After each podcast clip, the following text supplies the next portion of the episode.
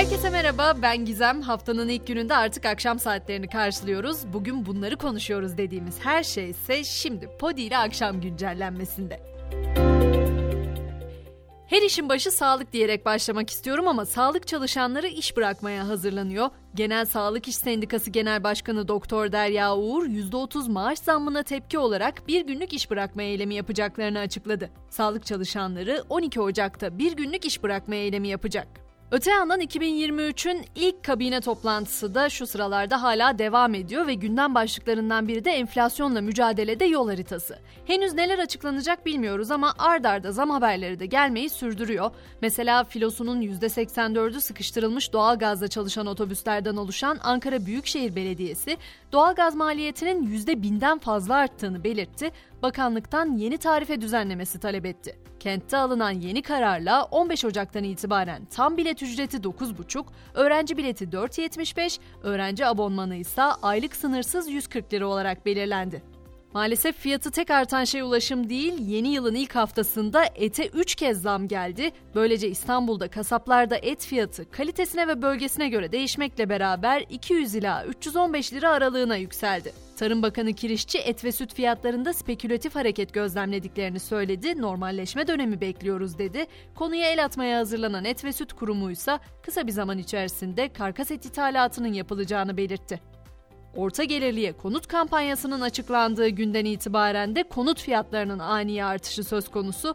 Bu konuda bakanlığı harekete geçirdi. Maliye Bakanlığı konut kampanyası sonrası artan fiyatları incelemek için sahibinden sitesinden 31 Aralık 2022'deki ilan fiyatlarını istedi. Fiyatlar tek tek incelenecek, fırsatçılara çok yüksek cezalar kesilecek, benden söylemesi. Tabi devir öyle bir devir ki artık sadece ulaşımın, etin ya da konutların fiyatı artmıyor. Aynı zamanda flörtün de maliyeti oldukça arttı ve artık cep yakıyor. Yapılan bir anket çiftlerle ilgili ilginç bilgileri ortaya koydu. Türkiye'de evlilikle sonuçlanan flört ve nişanlılığın aylık maliyetinin 4 bin lirayı aştığı belirlendi.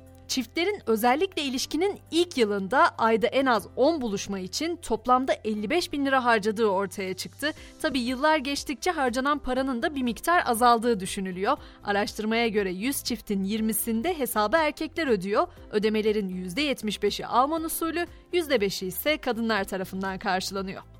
Peki bu kadar konuştun Gizem ne etkiliyor bu piyasaları bu kadar derseniz şöyle anlatmaya çalışayım.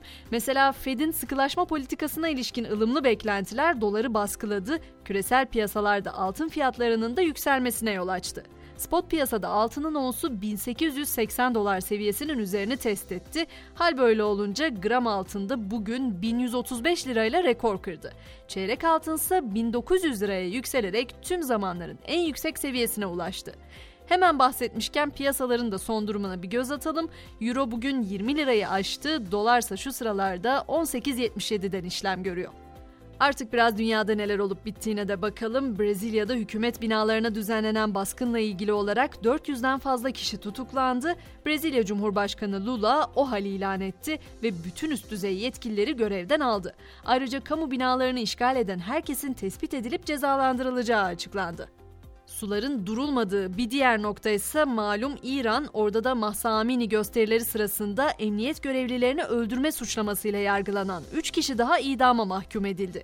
Ülkede şimdiye kadar 4 kişi idam edilmiş durumda. Hollywood ünlüleri ise İran'daki protestoculara destekte bulunmak için İran'daki idamları durdurun yazılı kağıt tuttukları bir video yayımladı. İngiltere'ye geçtiğimizde ise ülkede her yıl 1,1 milyar tek kullanımlık tabak ve 4 milyardan fazla plastik çatal kaşığın kullanıldığı açıklandı. Bilindiği üzere plastik atıklar doğada uzun yıllar çözünemiyor.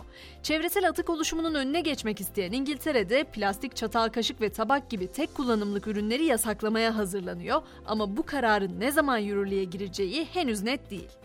Öte yandan 2002'de New York'ta başlayan ve dünyaya yayılan uluslararası bir eğlence etkinliği olan Pantolonsuz Metro Günü pandemi arasından sonra yeniden kutlandı. İngiltere'nin başkenti Londra'da pandemi sonrası ilk kez yapılan iç çamaşırlı metro yolculuğuna yoğun ilgi vardı. Bu konudaki görseller, videolar da mutlaka sosyal medyada karşınıza çıkacaktır.